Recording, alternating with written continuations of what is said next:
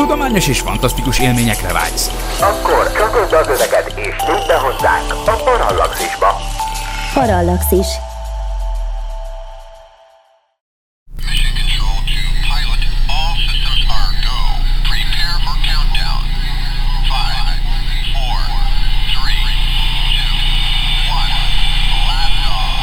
Benne a tilos rádió, és benne a szokolébresztő.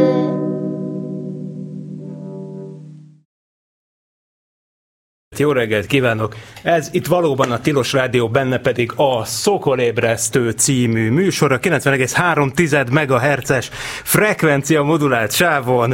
Az én nevem Dr. MZ per X, vagyis Vince Miklós, és Ma egy iszonyatosan nagy, hogy hogy mondjam, csak idézőjelbe vett, sőt, nem is annyira idézőjelbe vett sztárparádéval készülünk, ugyanis hát hogy is mondjam csak, négyen leszünk ma ebben a műsorban, ami, hát nem tudom, hogy valaha volt-e már erre példa, talán igen, de minden esetre eh, az biztos, hogy nem túl gyakran. Szóval a műsorunkban most először tételesen felsorolom, hogy mi minden lesz. Először Detre Őrs Hunorral beszélgetünk. Ugye Det Őrs egy a Heidelbergi Max Planck csillagászati intézetben a James Webb űrtávcsőnek az európai elektronikai vezetője. Így már 14 éve dolgozik a projekten, Bizonyára mindenki hallott a James Webb űrtávcsőről, hogyha máshonnan nem, akkor épp a Szokol ébresztőből, hiszen decemberben már őrs, őrs vendégünk volt, akkor még a start előtt. Most el fogja szépen mondani nekünk, hogy mi is ez az űrtávcső, és mi történt vele azóta, hogy elindult az űrbe, mert ott aztán minden nap voltak izgalmak. Röviden beszámolunk erről. Utána a felvételről kapcsolni fogjuk Szalai Tamást, aki az egyik olyan csillagász, aki hasznot fog húzni ebből az űrtávcsőből, hiszen több pályázatot is nyert, ami arra vonatkozott, hogy ki használhatja a James Webb űrtávcsövet, vagyis távcsőidőt kapott a James Webbre. El is fogja mondani, hogy miről. Aztán már is itt van a stúdiónkban Pál Andris, aki szintén azzal büszkélkedett, hogy egy újabb műholdat gyötörtek fel a föld körüli pályára, ami még vissza is pittyeg, ugye? Így igaz. Így igaz. Ezért aztán tulajdonképpen azt mondhatjuk el, hogy remekül működik az is. Na, szóval itt aztán lesz mindenről szó. Ja, és meg én is itt vagyok, Dr. Enzi Felix. Na, először is tehát ezt kérdezném meg, hogy Őrs itt vagy-e a vonalban? Én itt vagyok. hallgatok. Nagyszerű, igen, tökéletesen hallunk, ami egészen meglepő, mert elég, eléggé nehéz volt veled kapcsolatot rétes, létesíteni. Remélem, hogy nektek könnyebb kapcsolatot tartani a James Webb űrtávcsővel. Légy szíves, pár mondatban foglaljuk össze, vagy foglald össze te, mint a legavatottabb ember, hogy mi a James Webb űrtávcső, és mit művelt azóta, hogy a tavalyi év karácsonyán elindult a célállomása felé, ahova már oda is ért a Földtől másfél millió kilométerre, és meglátta már a napfényt? Ó, nem, az gáz lett volna, bocs, reméljük sosem látja meg a napfényt, de hogy meglátta, meglátott-e már valamit? Na, mi a helyzet a James Webb-ben? Na, tehát nagyon- nagyon-nagyon dióhéjban, tehát a James Webb az a Hubble utódja, lehet így mondani. A Hubble az ugyebár az egy főleg vizuális, tehát a, a te szemeddel is látható fénytartományban működött. Én azért mondom, hogy főleg, mert egy picit látott infravörösben, picit látott UV-ban, és ugyebár az utóbbi, hú, nem is tudom, 30, több mint 30 évben ez volt a, a, a NASA, ez a stb. Uh, szuper missziója, és hát a James Webb lesz a, vagy ilyet nem lesz a, már a következő ilyen szuper misszió. Neked is nehéz róla jelen időben beszélni, lássuk be. Igen, 14 igen, év igen, után. 14. Igen. 14 év ö, ö, olyan periódus után, amikor így, így megkérdezték tőlem azt, hogy mind is dolgozom, mert hallottuk valami érdekes. J- James, James kicsoda? Na, ez, ez hál' Istennek ez, ez, ez most már azért ismert, és ö, ugyebár lehet úgy mondani azt, hogy, hogy a, a Hubble az, az mindent megtudott az univerzumból ebben a látható fénytartományban, és ezért a, a nagy kérdések, csillagászat, csillagászat nagy kérdései inkább infravörösbe tolódtak át, ott vannak olyan dolgok, amiket még nem láttunk, és hát ő egy infravörös teleszkóp, ami nem teljesen igaz, mert valójában egy picit lát még a vörös színben, amiben mi is, és onnantól kezdve a, a közel és a közép infravörös tartományban, mint egy valójában, mint hogyha a hűt látna, és éppen ezért, mert hogy ő, ő infravörös teleszkóp, ezért nagyobbnak is kell lennie bizonyos dolgok miatt, amiben most nem térünk ki, és ő egy 6,5 méteres teleszkóp, míg a Hubble az, az hát idézőjelbe téve csak 2,5 2,4 méteres volt, ő ennél sokkal nagyobb, éppen ezért sokkal érzékenyebb is. És ö, Igen, hát ugye a Hubble-nek be kellett férni a Space Shuttle rakterébe, a tieteket viszont horrorisztikus módon ki kellett hajtogatni. miénk, miénk az, az nem tért be, ezért össze kellett hajtogatni jobb híján. És, és hát ez, ezért is hívták New Generation Space, Space Telescope-nak annak idején, mielőtt átnevezték volna James Webb-nek, mert hogy ilyet még soha nem csináltunk. És hát több mint 25 év kellett a kifejlesztéséhez, amit, amit fogalmazzunk át úgy, hogy kicsit jobban érthető legyen, negyed évszázad. Tehát ez így, így egy kicsit jobban megüt a szám, ugyebár. És mit kellett elérni? Tényleg azt be kellett hajtogatni minden egyes részét, sőt, még a főtükrét is, amit utána hát ki kellett nyitni méghozzá optikai pontossággal, körülbelül öt- 50 nanométeres pontossággal, az egy ezrede körülbelül a hajszálnak. Hát ezek, ezek hatalmas nagy technikai kihívások. És most már mindezen túl vagytok, ugye? Tehát elmondhatjuk, hogy ez a sok brutális el, El- elsőség, ez, ez megvan, kinyílt a tükör, és mi Igen. történik manapság, mostanság vele? Vegyük sorba. Vegyük tehát sorba. Jó, oké, is- végül legelőször is egy hónapot el kell mesélned, igen. Igen, igen. Tehát leg, a legelső ö, ö, kritikus lépés az, az a, a nappajzsának a kinyitása volt, ami körülbelül egy olyan teniszpálya ö, méretű. Miért is kell a nappajzs? Azért, mert ez egy infravörös teleszkóp, és nem szeretnénk, hogyha a saját hű, hű sugárzása az elvakítaná a detektorait, ezért le kell hűteni. És még hozzá olyan hát 50 Kelvinre az ilyen mínusz 223 Celsius fok lesz a, a hőmérséklete, szépen lassan hűl, sőt nem is lassan, az a, az a jó hír, hogy gyorsabban hűl, mint a, a, a, a modellek, a modellszámítások, és a, a MIRI, ami az egyetlen infravörös műszer, aminek, a, amin én dolgozom, ő neki 7 Kelvinre kell lehűlni, az a mínusz 266 Celsius fok. És hát nagyon tehát sikeres volt. Szilveszter környékén ö, ö, nyílt, nyitották, hát gyakorlatilag január elejét, elejéig nyi- nyitották ki a, a nappajzsokat, feszítették ki, ez, ez egy ilyen ezért színű fólia, Captain fólia, ami, ami visszaveri a, a napnak a, a, a fényét, és így engedi passzívan, szépen lassan lehűlni az egész teleszkópot. Um, és hát akkor utána, amikor ez sikeresen megtörtént, és kifeszítették mind az öt fóliát, akkor, akkor lehetett neki kezdeni a, a középső boomnak a, a hát olyan, mint hogy a nyak- nyakát kihúzták volna, azt, azt így szépen, szépen kihúzták, majd a, ké, a főtükörnek a két fülét, mondhatni fülét, azt így kihajtották, és ami, ami most kezdődik, az, az, egy, az egy három hónapos hosszú-hosszú procedúra.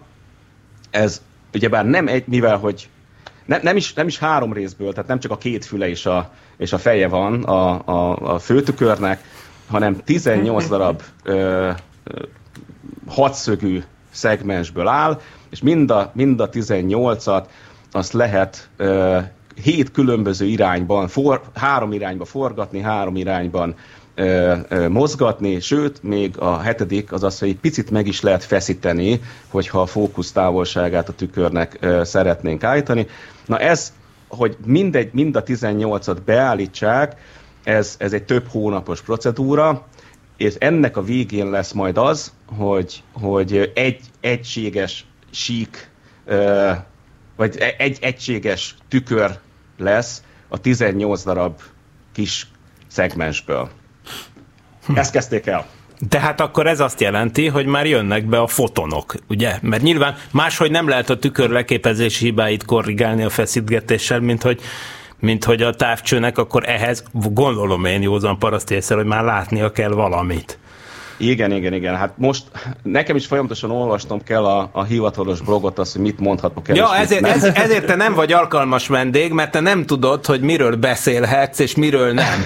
Behívnánk az utcáról egy, izét, egy blogolvasót, vagy egy csillagászat.hu olvasót, az legalább biztos nem árul el titkokat. Igen, Na jó. nagyon gyorsan bele lehet futni, sajnos. hogy a személyes beszélgetéseinkben Igen. volt, hogy belefutottam. Na, ezt már nem Ezt nem kellett volna. el. Igen, tudom. Um, most egy kicsit jobban vigyázom, mert hogyha, hogyha, Jó, hát magyarul tudom, mondjuk. Többen vagyunk, mint, mint négyen. Igen, igen. Jó. Na, tehát igen, be, megérkeztek az első fotonok, az azt jelenti, hogy a, a NIRCam az, az egy a, a naphoz hasonló csillagot néz, ami relatíve közel van, 258 fényévre lévő ö, csillagot néz. Miért, miért ezt választották? Ez egy, ez, egy, ez egy fényes csillag, és a környezetében nincsen más. Most, amit, amit a dirkemesek láthatnak a, a detektoraikon, az 18 darab csillag, ami mind a 18 ugyanaz, mert mind a 18 ö, szegmens most még egy kicsit ö, más-más irányba néz, és ebből lesz a végén majd az, hogy a 18 darab ö, ö, csillagképet, ami mondom ugyanaz, az szépen lassan ö, egy csillagba húzzák össze. Aha. Egyébként ajánlom a, a James Webb ö, ö, blogját, ott ezt el is magyarázzák. Uh-huh. És akkor ezek szerint ez a fázis zajlik most. Ez, Igen, a, ez az összehúza, Ez össze, van. összehúzás. Hát ez nagyon jó. Oké, okay. a ti eszközötök, amiről meg azt mondtad, hogy ugye hat kellőére le kell hűteni, az, Igen, az meg nyilván igen. annak még van ideje, mire lehűl, tehát az... Igen, a, a mi First Light-unkra még várni kell. Most még teljesen értékelhetetlen ö, lenne, a, hogyha bekapcsolnánk a, a, a, a, a detektorinkat. Még más detektoraink is vannak, mint a másik ö, három közel infravörös ö, ö, tudományos műszer. Erre sajnos még egy picit várni kell, olyan nyár, kor, koranyár környékén.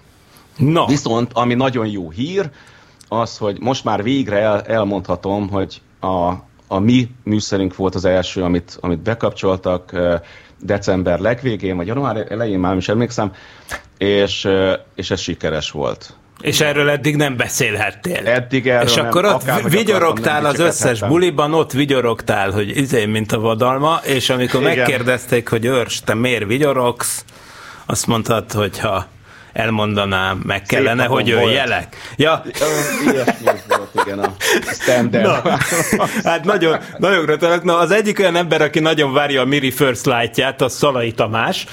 Mindjárt meg is halljuk, hogy miért. Vele beszélgettem egy jót, ezt most konzerv formájában le fogom játszani, figyeljetek csak. Igen, és most itt van velünk a Skype vonal túlsó végén Szalai Tamás, aki a Szegedi Egyetem fizikai intézetéből, azon belül is a kísérleti fizika tanszékről csatlakozik a műsorhoz, ahol ő adjunktus, és hát lényegében talán nem túlzás azt állítani, hogy a James Webb távcsőidő pályázók közül Magyarországon talán te vagy a legsikeresebb, majd mindjárt elmondom, hogy ezt miért gondolom, aztán majd megcáfolhatsz, de minden esetre a számok alapján nagyon úgy tűnik, Ugye eh, 2020 őszén jelent meg egy pályázati kiírás, mire a világ minden tájáról 170, jó, bocsánat, 1170 megfigyelési javaslat érkezett be, hogy mire lehetne használni ezt az űrtávcsövet, amiknek körülbelül a negyede zöld utat is kapott, és a nyertesek között természetesen nem meglepő módon magyarokat is találunk. Így például meg kell jegyeznünk, hogy a Pál Andris munkahelyén, vagyis a, a, a, a Csillagászati Intézetben, a Konkoi Intézetből is ott van az Ábrahám Péter vezette csoport, akik pont a, a, a Detre őrsféle Mirire e, kapcsolódó spektrográffal spe, végeznek majd méréseket. Na de itt van Szalai Tamás, aki, mint mondtam, a Szegedi Egyetem kutatója, aki négy nyertes pályázati projektben is részt vesz, ráadásul az egyiknek a társtéma vezetője, szóval ezúton is gratulálunk. És akkor persze rengeteg kérdés van. Az egyik az, hogy hogy hogyan zajlik egyáltalán egy ilyen pályázat, a másik meg nem túl meglepő módon az lesz, hogy mire kaptatok távcsőidőt, és, és mit a, mi a tudományos kérdés. De kezdjük talán az elején ezzel a pályázati rendszerrel. Hogy kell egy ilyen elképzelni? És köszöntöm én is a hallgatóságot, és köszönöm a kedves felvezetést. Nos, ezt a pályázati rendszert alapvetően úgy kell elképzelni, mint ahogy már egyébként régóta más űrtávcsövek és földi eszközök esetében is zajlik ez a dolog. Tehát igen, alapvetően nyitott pályázati lehetőségről van szó, a világ bármely részéről bárki pályázhatott erre a James Webb űrtávcsődőre. Ugyanakkor nyilván mindenki érzi, és hát ezt hozzá kell tenni, hogy itt azért akkor volt igazán esély, hogy ha, ha tudományosan rendkívül megalapozott a James Webb-nek a műszerezettsége, az érzékenységéhez rendkívül módon igazított, és hát úgy mondjam, a nagy közönség számára is érdekes eredményeket lehet hozni, hiszen ezt már korábban az űrtávcső indítása előtt nagyon sokszor kihangsúlyozták, hogy itt, itt olyan dolgokat kell aztán produkálni, hogy abszolút senki ne érezze úgy, hogy ez a 10 milliárd dollár, ez nem volt egy megfelelő. Ez, ez nagyon érdekes, ez egyébként a korábbi, mondjuk a Hubble távcsőidőknél is egy szempont volt ez, vagy? Hát ott sem volt elhanyagolható szempont, de azért ennyire nem hangsúlyozták Aha. ki. Nyilván azért ez, ez attól függetlenül, hogy a menedzsmentnek egy ilyen kinyilvánított kívánsága volt, azért abszolút tudományos, sőt, talán minden eddiginél tudományosabb alapon zajlott a pályázatoknak az értékelése. Ezt mi sem jelzi jobban, hogy ez volt az első alkalom egyébként, hogy az úgynevezett kettős vakmódszert alkalmazták, tehát nem csak, hogy a pályázók számára voltak a bírálók névtelenek, hanem fordítva is. Tehát jelen esetben a bírálók, az értékelők nem tudták, hogy kinek a, a munkáját értékelik. Ebben egyébként aztán mindenfajta statisztikákat is csináltak, hogy elmozd, ennek, talán ennek hatása elmozdult egyébként az életkor, az átlag kicsit lefelé, kicsit nőtt a diverzitás, tehát több, például több nő. Ez nagyon jó, tehát nőtt, mert én pont azt gondoltam, őszintén szólva, hogy ez egyébként csökkenti a diverzitást, a double blind valami, hiszen hiszen nyilván ilyenkor azt hinné az ember, hogyha, hogy, hogy, hogy akkor mégiscsak az rajzolódik ki, hogy a, a néhány top kutatóhely, vagy top kutató ország felőle a reprezentálva, hiszen ezt pont az ilyen mesterséges diverzitás növelő intézkedésekkel szokták ellensúlyozni. Tehát például, amikor én egy, egy, egy folyóiratban szerkesztő vagyok, kifejezetten ki van adva, hogy ha lehet, figyeljek arra, hogy a világ minden tájáról legyenek beérkező cikkek. Na de hogyha double blind lenne, akkor nyilván ez nem lehet, úgyhogy nagyon örömteli, hogy ez növelte a diverzitást. Ez Igen. Jó. Most a, nyilván azt azért ezt úgy kell érteni, hogy eh, szerintem ez inkább a, az amerikai intézmények között egy diverzitás növelte talán. Tehát azért látni kell, hogy a legtöbb pályázatot abszolút mértékben amerikai és amerikai eh, kontribúcióval készült eh, anyagok jelentették, tették ki. Tehát minden, mindegyik olyan pályázat, amiben én is például benne vagyok, az mind-mind alapvetően amerikai alapú pályázat, tehát a legtöbb benne szereplő kutató az amerikai, rásul tényleg az a top intézményekből. De itt azt lehet mondani és látni is, hogy tényleg az 1170 pályázat igen nagy része az top intézményekből, top intézmények bevonásával készült. Tehát ezt mindenki érezte, hogy itt, itt tényleg csak akkor van esély, hogyha valami nagyot mond az ember, és azért nagyot mondani, csak komoly megalapozottsággal lehet. Ami viszont egy nagy pozitívum, legalábbis számomra mindenképp, hogy, hogy ilyen együttműködésekben, ilyen fajsas intézményi konzorciumban úgy tűnik, hogy Magyarországon is be lehet kerülni, Szegedől konkrétan. Tehát, hogy amellett, hogy az egyik pályázatnak én társtémavezetője vagyok, amellett a hat más, tehát összesen hat pályázatunk volt, az öt másikban meghívott tag voltam, tehát úgymond konkrétan engem kerestek, hogy akkor nincs -e kedvem részt venni, és itt abszolút nem volt negatívum, hogy én mondjuk egy kis közép-európai országból... Várjál, de akkor te fantasztikusak vagytok, mert ugye hat pályázatból négy sikeresnek bizonyult, és ehhez képest az 1170-nek viszont a negyede kapott zöld utat, ami azt jelenti, hogy ti masszívan felül teljesítitek a véletlen kiválogatással várható értéket. Igen, ezt mi is így éreztük, hát már akkor rendkívül boldogok lettünk volna, hogyha hatból akár csak egy is nyer. Aha. Úgyhogy nyilván ez a négy, ez abszolút hatalmas öröm volt mindannyiunknak. Amellett persze e- egy pályázat, amit elbírálnak, és kész, vagy ez egy több fordulós valami? Egy, egy forduló van. Aha. 2020 novemberében adtuk be ezeket az anyagokat, és 2021 március legvégén jöttek az értesítések. Nyilván maguk az értékelések azok feltétlenül több körösek, meg ilyen panelekre és különböző bírálókra bíráló csoportokra osztott módon zajlanak, de a végén egy, egy körben hirdetnek eredményt. Sőt, még ezt is mostanában tették közzé, hogy a, az se biztos, hogy az összes nyertes pályázat az első tudományos ciklusban kerül megvalósításra, mert még ez a idézelben csak 25%-nyi nyertes anyag is, hát igazából több, mint amennyi rendelkezésre álló távcsédő. Igen, és egy tudományos ciklus az mit jelent? Egy évet tulajdonképpen? Vagy hogy, hogy...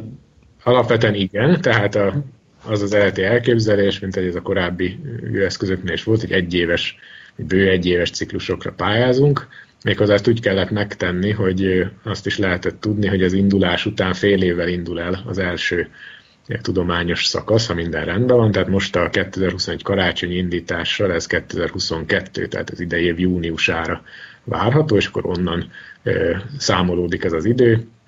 Úgyhogy a következő ciklusra majd várhatóan a 2023 nyári őszi kezdéssel lehet majd pályázni. Na, hát ez nagyon jó. És egyébként arra is van tervetek, vagy most, most leálltok ezzel? Nyilván szeretnénk majd új pályázatot is beadni, de hát elsőre most az a legfontosabb, hogy ezt most nagyon jól teljesítsük. Ugye itt nem ülhetünk a babérjainkon, hogy na hurrá, akkor most megvan az idő és minden rendben, mert ez egy nagyon komoly előkészleteket igényez a dolog, tehát nagyon sok modellezést, nagyon sok ilyen egyéb dolgot előre meg kell csinálnunk, hogy majd mire az adatok beérkeznek, arra már úgymond készen álljunk. Nyilván az se egy feltétlenül jó stratégia, amit néhány kutatócsoport így a folyosói plegykák alapján követ, hogy már kész is vannak a cikkek, meg vannak írva, és már csak arra várnak, hogy bejelentesítsék az adatokat, és super nature, de tehát nyilván azért kell előkészleteket tenni. És ebben egyébként azt kell mondanom, hogy rendkívül professzionális háttértámogatást kapunk, mint kutatók. Tehát a Space Telescope Science Institute, az STRCI, akik menedzselik ezt a küldetést tudományos szempontból, tényleg hihetetlen profi keretrendszert tett emögé a dolog mögé, tehát mind az adatfeldolgozás, mind az adatok az értékelése, műszereknek a leírása, mind elérhető, nagyon transzparens ez az egész dolog, nagyon sok segéd lett venni az egész adatfeldolgozás és értékelésének szimulációs procedúra az mind Python nyelvbe lett átültetve, és ehhez mindenfajta ilyen Python notebookok, meg ilyen vizuális szempontból is jól követhető segédanyagok vannak. Hát ez nagyon jó. Hát ez, ez, ez fantasztikus. Hát még egyszer nagyon gratulálok, és hát várjuk. Ezek szerint ugye nem lehet tudni pontosan, hogy melyikkel meddig kell várni. Nyilván így, így van. Tehát Ma, majd, majd egyszer csak kapsz egy e-mailt, hogy meg azt, lejöttek az adatok, mert lemértük. Azt mondták, most azt mondták egy-két hete, hogy áprilisban várható az az egyeztetés, hogy na akkor konkrétan az egyes pályázatoknak, az egyes csoportoknak az egyes mérései várhatóan ekkor fognak megtörténni. Minden egyes projekt egyébként kapott egy kapcsolattartót, tehát van egy külön kijelölt kapcsolattartónk, akivel adott, adott esetben még áprilisig meg lehet beszélni, hogyha valami apró módosítást szeretnénk mondjuk a mérésekben eszközölni, de április után már valószínűleg nem, tehát áprilisban szeretnék véglegesíteni az első ciklusnak a menetrendjét. Na hát nagyon köszönhet, szóval akkor értik a hallgatók is, meg most már én is, hogy ez hogy működik, na de hát az administratív borzalmakról, amik ez esetben nem is olyan borzalmasak szerencsére, mert jól olajozottnak tűnik a rendszer, de az administratív dolgokról ennyi elég is, és akkor nézzük magát a tudományt, tehát ugye négy pályázatot összefoglalni mondjuk 10 percben, az azért az kemény dolog. Azt látom, hogy a, hogy a téma, mind, mintha minden téma szuper, valamilyen módon a szupernovákhoz kapcsolódna, ami a te esetedben persze ez nem is meglepő, de, de hát most akkor átadom a terepet, hogy, hogy foglalod össze a hallgatóknak, akik ugye laikusok, meg engem is nyugodtan hmm. tekinthetsz annak, hogy, hogy mi, mik, mik ezek a projektek, ugye, amikről ugye mondtad, hogy eleve egy szempont volt, hogy a nagy közönséget is lázba hozza. Úgyhogy most akkor hozd, hozd légy szíves lázba a nagy közönséget. Igyekszem. Így van, tehát a mindegyik pályázat a szupernova robbanásakhoz, vagyis bizonyos csillagoknak a hatalmas energiakibocsátással járó végső pusztulásukhoz köthetők.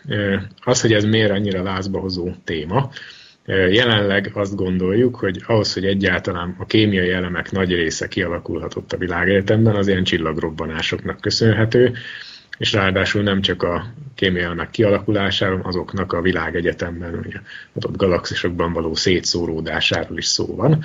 Tehát például, amikor a naprendszer megszületett és kialakultak a, a bolygók, akkor a bolygók anyagába eleve olyan kémiai elemek is beépültek nagy számban, amik egyszer egy csillag belsejében voltak, és egy robbanás által jutottak ki a csillagközi térbe. Nem csak a bolygók anyagában, hanem hát úgy veszük a mi testünk anyagában is ilyen atomok, ilyen alkotó részek vannak, tehát mindannyiunkban vannak ilyen anyagok, amik egyszer egy csillag belsejük anyagában is ilyen atomok, ilyen alkotó részek vannak, tehát mindannyiunkban vannak ilyen anyagok, amik egyszer egy csillag belsejében voltak. Szerintem ez azért nem hangzik olyan rosszul. Tudományos szempontból emellett a, különösen a mi témáinkhoz kapcsolódóan a másik fontos dolog, hogy az ilyen csillagrobbanásokban nem csak kémiai elemek, hanem porszemcséknek a keletkezését is feltételezzük, tehát szilárd fázisú, gázanyagból kikondenzálódó szilárd fázisú porszemcséknek a meglétét. Ezeket úgy kell elképzelni, mint a földi porszemeket, tehát ilyen szén vagy fémoxid, egy szilikát alapú porszemcsék, amikből nagyon sok van, meglepően sok van a világűrben, és ezek is bizonyos folyamatokon keresztül a bolygó keletkezésnek nagyon fontos összetevét jelentik, tehát jelenlegi tudásunk szerint a Föld maga is ilyen apró porszemcsékből kezdett el összeállni és kialakulni, és hát úgy tűnik, hogy a, ezeknek a porszemcséknek is lehetséges forrásai között bizony ott vannak a szupernova robbanások, de az, hogy konkrétan hogyan keletkeznek a csillagrobbanások után, esetleg előtt vagy közben ilyen porszemcsék, az nem teljesen világos,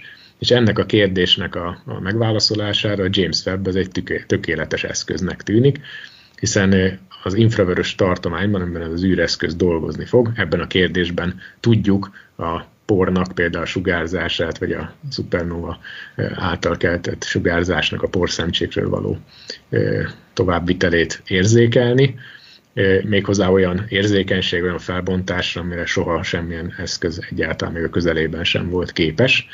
Tehát tényleg azt reméljük, hogy erre a kérdésre például választ kapunk, hogy na, föld születéséhez szükséges anyagok keletkezhettek ilyen csillagrobbanásokban.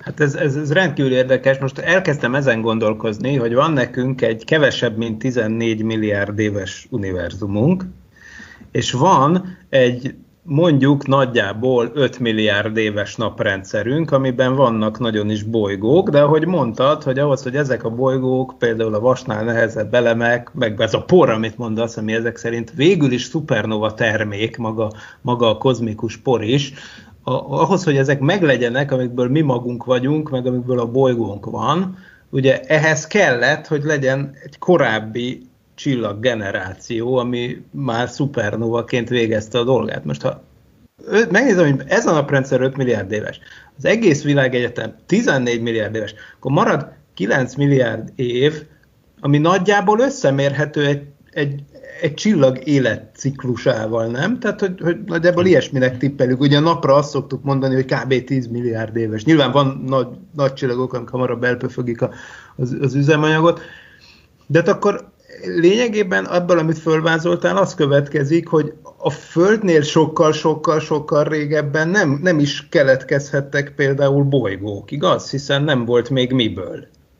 A legelső csillagok ugyanis felrobbanását azt minimum meg kellett vele várni. Ezt jól, jól, jól értem? Igen, tehát hogyha a most ismert csillagokból indulunk ki, akkor ez abszolút helyes kép. A helyzet viszont az, hogy vannak olyan feltevések is, hogy a világegyetem első galax, galaxisaiban először létrejövő csillagok különbözhettek a mostaniaktól, esetleg sokkal nagyobb tömegűek lehettek.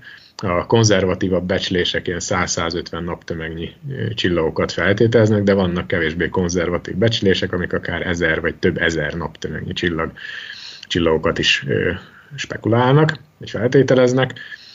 Ha ez így volt, akkor például a legelső csillaggenerációnak a szupernová válása az sokkal rövidebb idő is elég lehetett, tehát akár néhány tízezer év, ami, hogyha főleg nagy számban voltak ilyen ezek az ősi csillagok, akkor relatíve gyorsan vezethetett ilyen korai bolygó kialakuláshoz, legalábbis azoknak a csillagszülő felhőknek a kémiai elemekkel, megfelelő kémiai elemekkel való feldúsításához. A James egy másik fontos tudományos prioritása pont ez lesz, hogy a világegyetem első galaxisairól és első csillagairól próbáljon információkat gyűjteni, amihez szintén az infravörös tartomány tűnik egy ideális választásnak, mert ezek ugyan saját sugárzásuk által inkább optikai vagy ultraébolya tartományban lehetnének érzékelhetők, de mivel hatalmas távolságra, nem távoli múltban vannak tőlünk, ezért a univerzum tágulása következtében bekövetkező hullámhoz változás az infravörös tartományba tolja innen a Földről nézve ezen csillagoknak a sugárzását is. Hú, hát ez nagyon érdekes. Tehát akkor meg, meg, meg lehet mindezt tanulni, hogy hogyan, hogyan keveredett ide ez a sok minden, ami körülvesz minket, például a Föld, vagy mi magunk. Hát igen, ez, ez, ez valóban olyasmi, ami teljes joggal hozza lázba a nyilvánosságot, és, és hát nagyon köszönöm az összefoglalást, rendkívül érdekes. Természetesen mondanom sem kell, hogy elvárunk a műsorba, hogyha szépen lassan elkezdenek majd csordogálni a tudományos eredmények mindebből. Köszönöm szépen, élni fogok a meghívást. Őrs azt mondta, hogy, hogy, hogy 20 évnyi üzemanyag van a James Webb űrtávcsőben, úgyhogy ez azt jelenti, hogy igazából szerencsére úgy tűnik, hogy lesz még itt lehetőség bőven. És ilyen pályázati sikerességi arányjal pedig nagyon sok nagy felfedezés jöhet ki majd a ti műhelyetekből, úgyhogy nagyon szépen köszönöm, hogy ezt megosztottad velünk, és további sikeres kutatómunkát kívánok neked, nektek. Köszönöm szépen, köszönjük szépen. Tehát Szalai Tamást hallottátok, hallhattátok, aki Szegedről jelentkezett be, ahol még egyszer ő a Szegedi Tudományegyetem Fizika Intézetében a kísérleti fizika tanszéken tuskodik, és mint hallhattuk, négy nyertes pályázatban is benne van az egyikben társtémavezetőként, amely majd a távcsőidőt, amely távcsőidőhöz juttatja majd őket ezzel a csodálatos táv, James Webb űrtávcsővel, amiről őrsebb beszélgettünk az előbb. Na de itt van teljes valójában a stúdiónkban Pál Andris. Jó reggelt! Jó kívánok. reggelt kívánok! Na az, ugye a James Webb volt kb. a tavalyi év startja volt a tavalyi év egyik utolsó köröm lerágós üreseménye. Most minden számunkra viszont az idei év első. Egyik. Egyik első startja. Na, ez jó kérdés, Lehet, hogy ez volt az első. Hát nem, nem tudom, hát, nem annyi szemetet küldünk föl, hogy már senki se tudja követni, komolyan.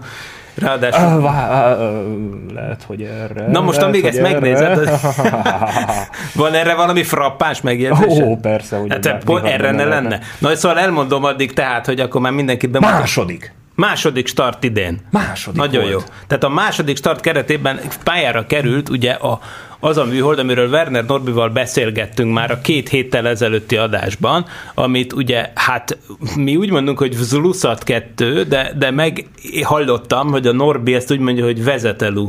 Vezetelu 2, mert, a, mert az Z, tehát ugye Z, biztos a csák is úgy mondják, hogy Z, tehát ez a vezetelu, ez valami. Hát igen, mert különben túl sok lenne benne magánhangzó. Ja igen, így van.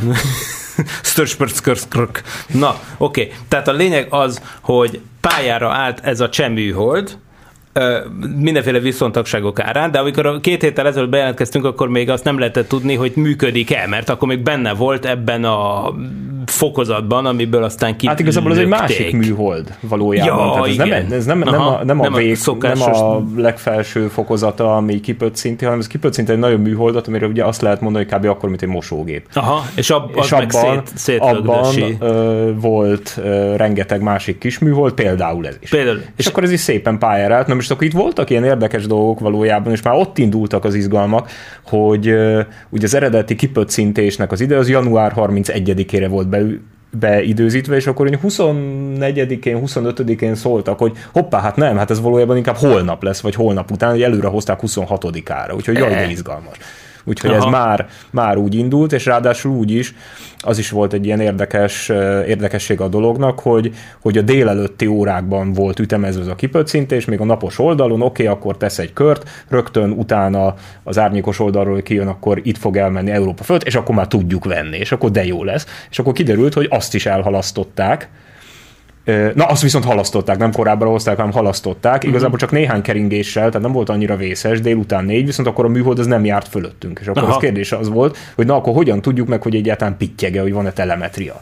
Tehát már ez is önmagában egy, egy ilyen érdekes, érdekes kérdés volt, de végül sikerült, tehát megtudtuk, hogy, hogy, hogy, hogy van telemetria, oké, nagyon fasz, akkor annak örülünk, és akkor este végül az esti átmeneteknél sikerült vele interaktálni. De a többes szám első személy az arra vonatkozik, hogy hogy végül is, hogy ti, az mint ti, mint Vözoluszat kettő fejlesztő csapat, vagy ti, mint piszkéstető műholdakat hallgató emberek, vagy, hát így, vagy mindkettő? Így, vagy... így, ebben a sorrendben, de valójában egyik sem. Tehát, Aha. hogyha úgy veszük, hogy egyik sem. Van egy ilyen nagyon jó pofa, világméretű műholdvevő hálózat, rádióamatőrök, műholdasok, üzemeltetik, különböző frekvenciasávokon üzemelő állomás van. Most nagyjából kb. 300, nagyságrendileg 300 aktív állomás.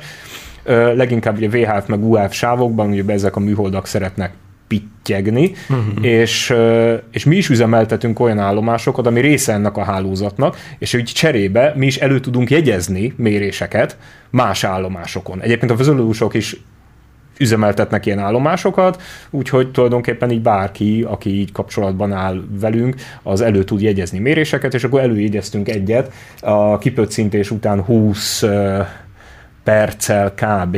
Ugye a kipöccintés, amikor ugye a karrierből elvált a Igen. maga a műhold, az valahol az Dél-Amerika, igen, dé, nem, nem, nem, ah. volt az már csendes is, volt az ah. már csendes is, dél, Dél-Amerika déli csücskétől nyugatra. Aha. Tehát ugye Aha. az a jó az ember, amikor műholdas dolgokat csinál, hogy rájön, hogy olyan helyek is léteznek a földről, földön, amire nem is gondolnánk, hogy létezik.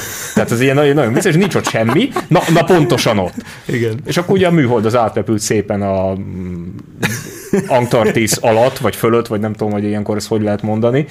É, átrepült nagyon oké. Okay teljesen, teljesen nem, és akkor kijön ott Ausztráliának a nyugati partjaitól nyugatra, viszont mm-hmm. volt egy nagyon jó kis állomás, egy, egy sima, nem forgatható, tehát minden irányból egyformán vevő kis antennácskával üzemelő, de egyébként nagyon jó hatékonysággal üzemelő kis állomás. Úgy láttuk, hogy hát az ott, ottan az, az valószínűleg hogy jó, csendes helyen van, nem nagyon zavarják más források, zavarói, mint, mint tudom, kaputávirányító, meg mikrosütő, meg ilyenek.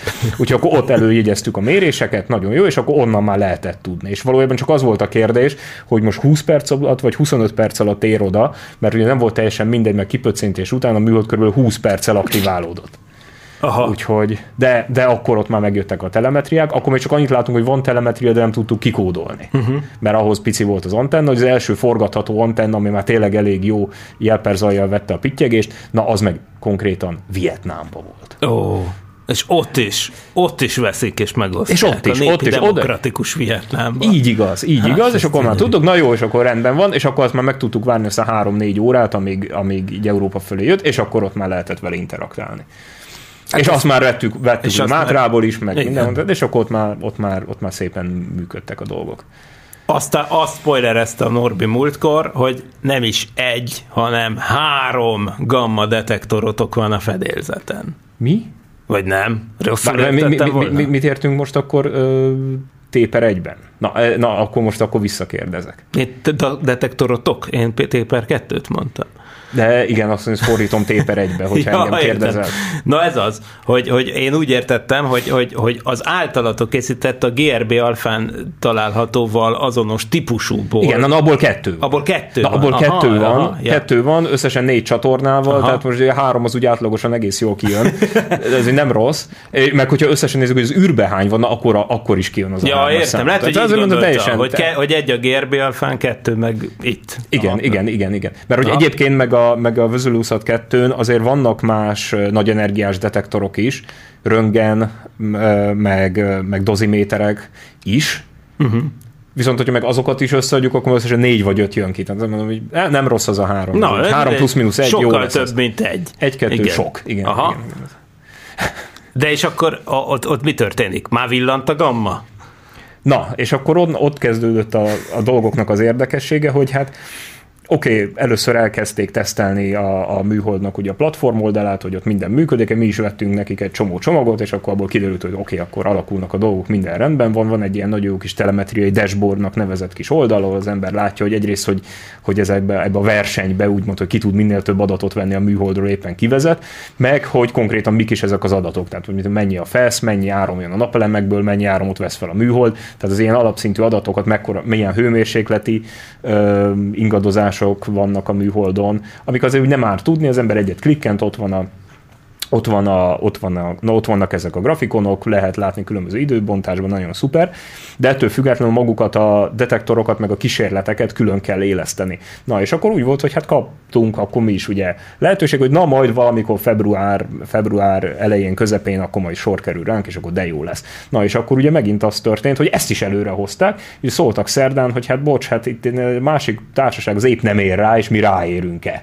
Uh-huh. És akkor mindezt így szerdán, és akkor na jó, akkor kezdjük el csütörtökön a bulit. Ö, akkor elkezdtük tesztelgetni, és úgy szépen végigmentünk az alrendszereken, és akkor kiderült valójában minden működik. Yeah. Úgyhogy, úgyhogy tulajdonképpen ez jó, méregettünk is már egy adag mondjuk úgy, hogy kalibrációs mérést, tesztmérést, bármi, de hogyha egyébként lenne benne gamma felvillanás, akkor azt is látnánk. Hm. Tehát, hogy alapjáraton úgy elkezdtük használni, eddig minden szuper, most töltjük le az adatokat, úgyhogy, úgyhogy jó, és akkor ez az egész, egész ablak, úgymond, ez a kis kísérletezős ablak, ez tegnap estig tartott Aha. konkrétan. Úgyhogy... És, és azóta meg már nagy üzem van? Tehát most már nem, akkor... nem, nem, nem, nem, nem, most azóta szépen le lett kapcsolva, Aha. és most folytatják a többi. Ja, Éppen az is egy érdekes dolog, hogy van ezen a műholdon ilyen hat kisebb kísérlet, uh, abból az egyik a miénk, van egy ilyen föld observation, vagy mi Earth observation, tehát földfigyelő kis kamera is, az is nagyon érdekes lesz. Uh, De hogy ez a, a műhold, ez tartja a helyzetét a földhöz képest, hogy ez na, bugdácsol? na, az is a kísérletnek a része, Aha. hogy ez mennyire fog bugdácsolni. Most most éppen legjobb tudásunk szerint forog, de lassan. Aha. Aha. Úgyhogy, teljesen, úgyhogy... teljesen véletlenszerűen néz a kamera valamilyen irányba. Igen, ezt igen. mondja, ugye? Tehát, ja. hogy miközben forog a tengelye körül. Igen, igen, igen. Most a néha, néha, igen, néhány, fo- hát, na, na, na, ez azért, ez nem annyira biztos, hogy a hoztengelye ja. körül forog, de lehet, hogy nem is, lehet, hogy nem is, Tehát, nem, lehet, hogy ki, is van amikor kilökték abból a bigyóból, akkor nem úgy lökték ki, hogy adtak neki egy perdületet? Nem. Nem, nem azt kilökik. Ja, jó, az magát nem, nem, nem, nem, nem, nem, nem. Az egy nagyon egyszerű szerkezet, a, a műholdnak a, a vázában vannak pici rugók. Aha. És hogy ezt kinyitják a kicsi rugók, az azt mondjuk bludj, és akkor az Igen. úgy kirepül. Csak De nem nagyon. Ja. Ö, ilyenkor jönnek azok a azok a dolgok ilyenkor kerülnek elő, hogy basszus, ezt miért, miért kell század milliméterre megcsinálni? Hát azért, mert hogy az egyik oldal kicsit jobban surlódik, mint a másik, akkor egyrészt benragadhat, de hogyha nem is rag bent, na akkor kezdi el így uh-huh. de az általában nem jó. Kellemetlen. Nem nagyon, nem És egyébként fényképeket már mutattak erről a műhodról? Mint a népnek. Tehát a First Light-ja a Vözöteluszat kettőnek. Az nem, nem, nem, az folyamatban van. Az, az, azokat, azokat most tervezik, tervezük letölteni. Hát most a tervezük, itt, itt a királyi többes az, az megint egy kicsit túlzás, de mi is besegítünk nekik a vételben. Aha, ja, földlakók. Úgyhogy, úgyhogy, úgyhogy ami, ami egyébként egy nagyon megnyugtató dolog, hogy mi kis földi állomásocskánk, amit így viszonylag abszolút laikusként, hozzá nem értőnként így össze összecsavaroztunk még így tavaly nyáron, meg ősszel, az így valójában egész jól működik. És szerintem nem azért, mert értünk hozzá, hanem azért, mert jó helyre tettük. ezt mesélted, hogy egyébként ez egy kicsit egyszerűbb eset, mert ott tényleg csak downlink van. Igen, igen, igen. egy vevőállomás. Igen, az egy vevőállomás, mert ugye az adóvevőknél ott van egy olyan, olyan, olyan hátulütő dolog, hogy át kell kapcsolni adásról vételre, és ezt túl gyorsan csináljuk, akkor az adó az megsütheti a vevőt, meg ilyesmi, és azért az úgy nem annyira jó, hogyha mondjuk egy ilyen mikrohullámú sütő teljesítményével így vissza hatunk az egész elektronikára. Ugye, ugye olyasmi teljesítményeket kell elképzelni, mint amikor az ember a 220-ba nyúlna bele, csak nem 50 hz ezek, hanem 430 MHz. Uh-huh. Tehát azért ezek nagyon nagy, nagyon nagy teljesítményű adók. adók, Igen. És, és hát ezért vigyázni kell. De, de mivel mi nem adunk, meg nem is uh-huh. adhatunk, ezért, ezért ez valójában sokat egyszerűsít, így viszont jól tudunk venni, de nem azért, mert ügyesek vagyunk, hanem azért, mert jó helyre tettük, ahol kevés a mikrosütő, meg a, de a kapunyító, meg ilyenek. Ügyesek is vagytok, persze piszkéstetőn is van mikrosütő, meg minden. Ugye Igen, az a hegy mögött, az a hegy mögött van Aha. egy kőépületben, Aha. úgyhogy hál' Istennek már nem mennek el a szeretetrezgések. Ja. De azt tudod, hogy volt ilyen pár évvel ezelőtt, amikor földön kívüli intelligencia jelének hitték azt a tényt, egy, egy, pont egy ausztráliai rádiócsillagászati obszervatóriumban, hogy néha voltak ilyen bőrztök, amiket teljesen megmagyarázhatatlanok voltak, de aztán kiderült, hogy mindig akkor van, amikor egy adott ember dolgozik az intézetben, és kiderült, hogy neki volt egy olyan szokása, hogy már akkor kinyitotta a mikrosütőt, mielőtt lecsilingelt. Hogy ting, felmelegített a káját, kinyitotta az ajtót, és, pff, és akkor az ilyen spike-ot csinálta a, a rádiójelben, és akkor egy ideig gondolkozták, hogy ez most így a, hogy ez milyen szintű a torinó skálán, vagy mit tudom, milyen szeti ízén, hogy úristen, ez, ez egyértelműen mesterséges eredetű jel volt, és tényleg. És tényleg. Akkor konyhából jött. Na jól van. Hát nagyon, nagyon köszi az update-eket. 10 perc maradt az adásból, ez azt jelenti, hogy mindjárt azonnal bekapcsolom a telefonvonalakat, ez azt jelenti, hogy lehet hívni az adás telefonszámot, ami 215 37 73 közben, meg én is beszéljek egy picit, uh, reagálok az olvasói kérdésekre. Bódi Tamástól jött egy kérdés, hogy a Parker Solar Probe-ról beszélgessünk, amiről ugye ilyesmi, ilyesmik láttak napvilágot még tavaly, hogy mit tudom én, megérintette a napot. Tehát a NASA PR-osai ezt, ezt, sikerült kitalálniuk szegényeknek, úristen. Nyilván, hogyha azt mondták volna, hogy az alfvén sok felülete, vagy izé, plazma hullám határfelületen belülre lépett egy űrszonda, akkor senki nem kattintott volna rá a hírre, de így, hogy izé megérintette a napot. Mindenesetre viszont tényleg bravúros, tehát ez egy olyan űrszonda, amit még ugye 2018-ban indítottak, és, és egyébként több, többszöri Vénusz melletti hintamanőverekkel sikerült lényegében annyira lelassítani, hogy olyan közel Igen, igen, mert ugye ez, az a, naphoz. ez, a, ez, a, ez a trükkös ebben, hogy oda menj a naphoz, az több energia kell, mint hogy elhagyd a naprendszert. Igen, Tehát azért van. ez, ez ki van találva. basszus. Ez nagyon durva, nagyon durva. Tehát nem véletlenül kellett a, a Falcon Heavy-t leszámítva az Egyesült Államok legnagyobb rakétája, a Delta 4, hogy ezt az egyébként elég pici űrszondát oda, oda eljuttassa. Hét, hét hintamanőver volt a Vénusznál, amivel tovább lényegben növelték a pálya excentricitást, de abban az irányban, hogy ugye olyan pályát kell elképzelni, hogy a nap közelpontja körről körre egyre közelebb kerül a naphoz, majd a, a csúcs az 2024-ben éri el, az olyan 10 napsugárnyi lesz, azt hiszem, vagy, ne, bocsánat, 5, 5 napsugárnyi, de most, most kb. már most, most kb. tizenvalahány nap sugárnyira jár, ez mindjárt, amikor közel van, de a pályának a teteje az meg fönt van a Vénusznál, és ez az érdekes, hogy ő ilyenkor be tud merülni a nap koronába.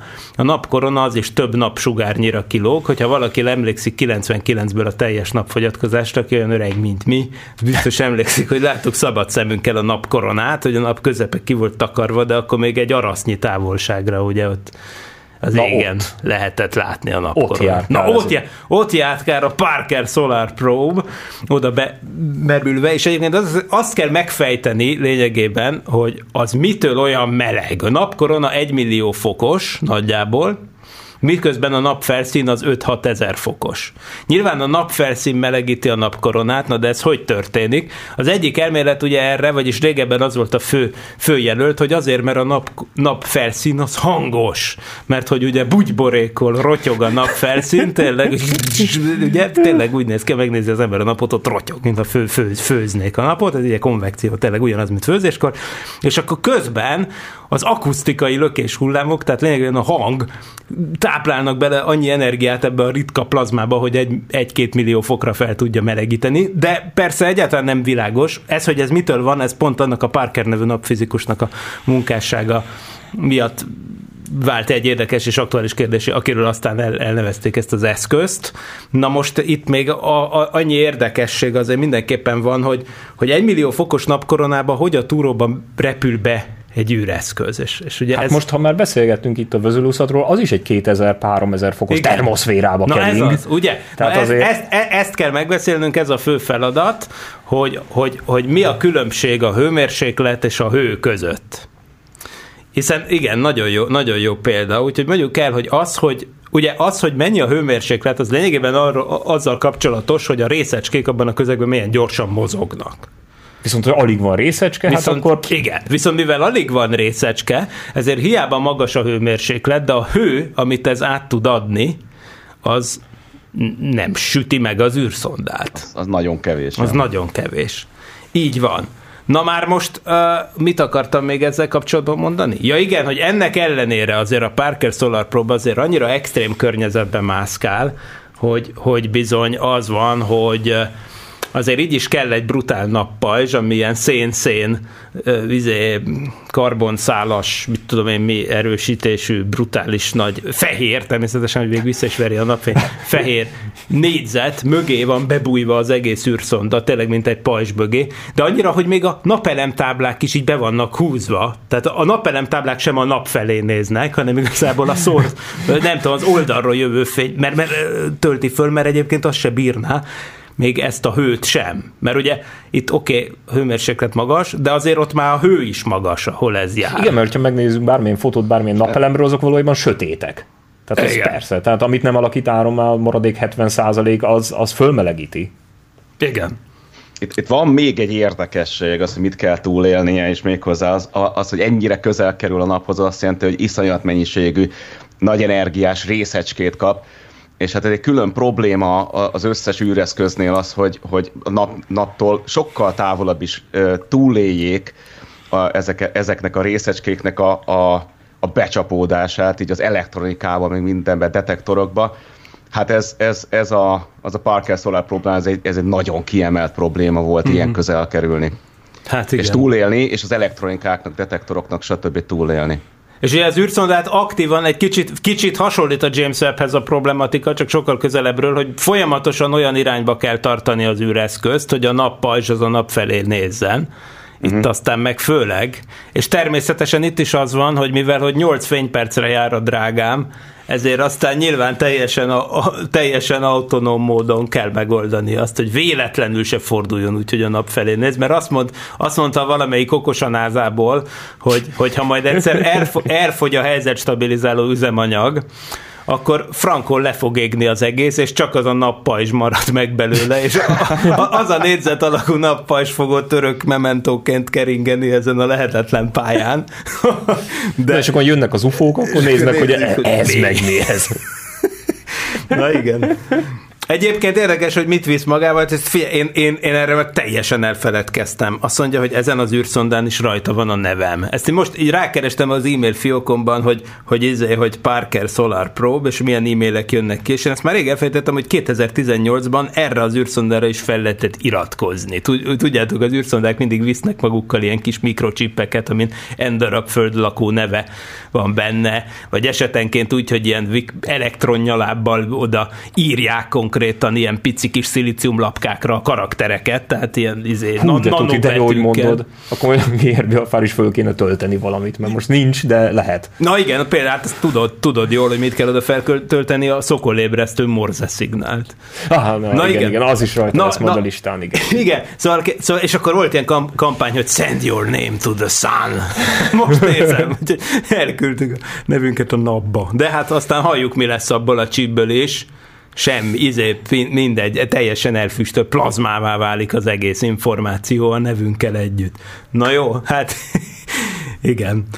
Ne, na, nem, nem jönnek a betelefonálók, hogy rosszul kapcsoltam be a telefont, viszont az adásidőnek a vége felé közeledünk, úgyhogy záró megjegyzésenként, ő, őrs, aki nem is mondtam egyébként, de talán triviális az ő esetében, hogy ő Heidelbergből jelentkezik be a Skype-ban, tehát ő még mindig itt van velünk. Valami záró megjegyzés az utolsó két percben. Utolsó inkább, inkább kérdeznék az Andrisról, nyilván Andris ez a második cubeszatja, és hát hogy ne, mi van a múlt, év, múlt évben fejlőtt, Jogos. indított, elnézést indított GRB alfával. Az is megvan, köszöni szépen, és jól, és mennek a mérések, Így és minden szuper. Egyetlen apró nehézség van éppen, mármint a szokásosokon felül, az, hogy pont ugyanakkor jön mostanában, mikor, mint, mint amikor a vözölőúszat kettő. Ojaj, és hogyha egy, úgyhogy igen, hogyha egy vevőnk van, akkor kicsit úgy nehéz, hogy más frekvencia, más, hogy mozog az egyik balról jobbra, hogy délről északra, a másik északról délre megy, de majd szét fognak csúszni a pályák, remélhetőleg mondjuk két nap múlva, hogy aztán majd két hét múlva megint összeérjenek. Szóval ki van ezt találva.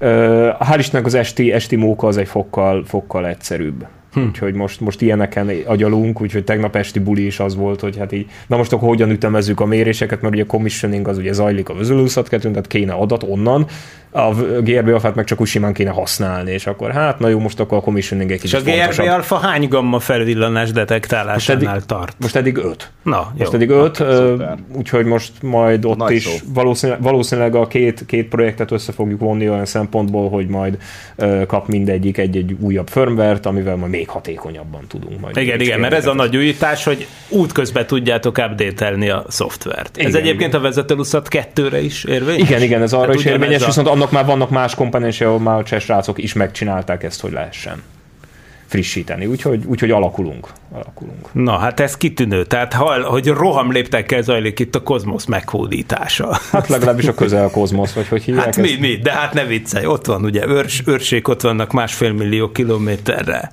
A James Webb-el, a Parker Solar Probe, megérinti a napot. Jaj, de annyira utálom ezt, ez hihetetlen, nem baj. De viszont tényleg nagyon érdekes kutatásokat végez.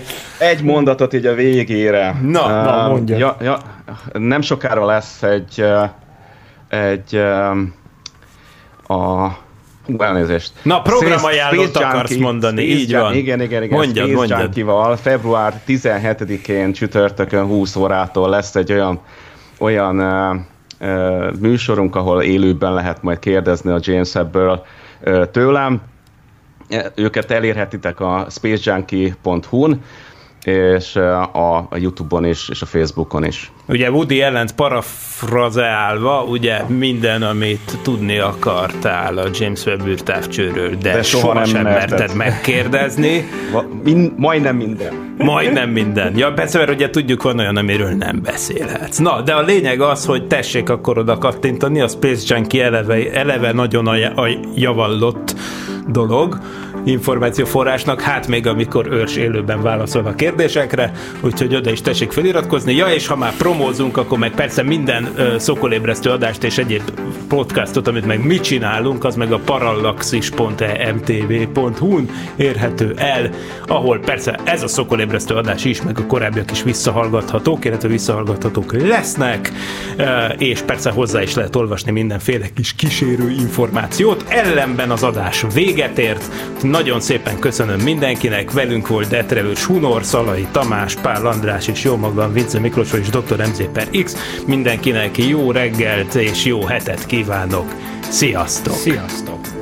Sziasztok! Hamarosan jön a következő rész.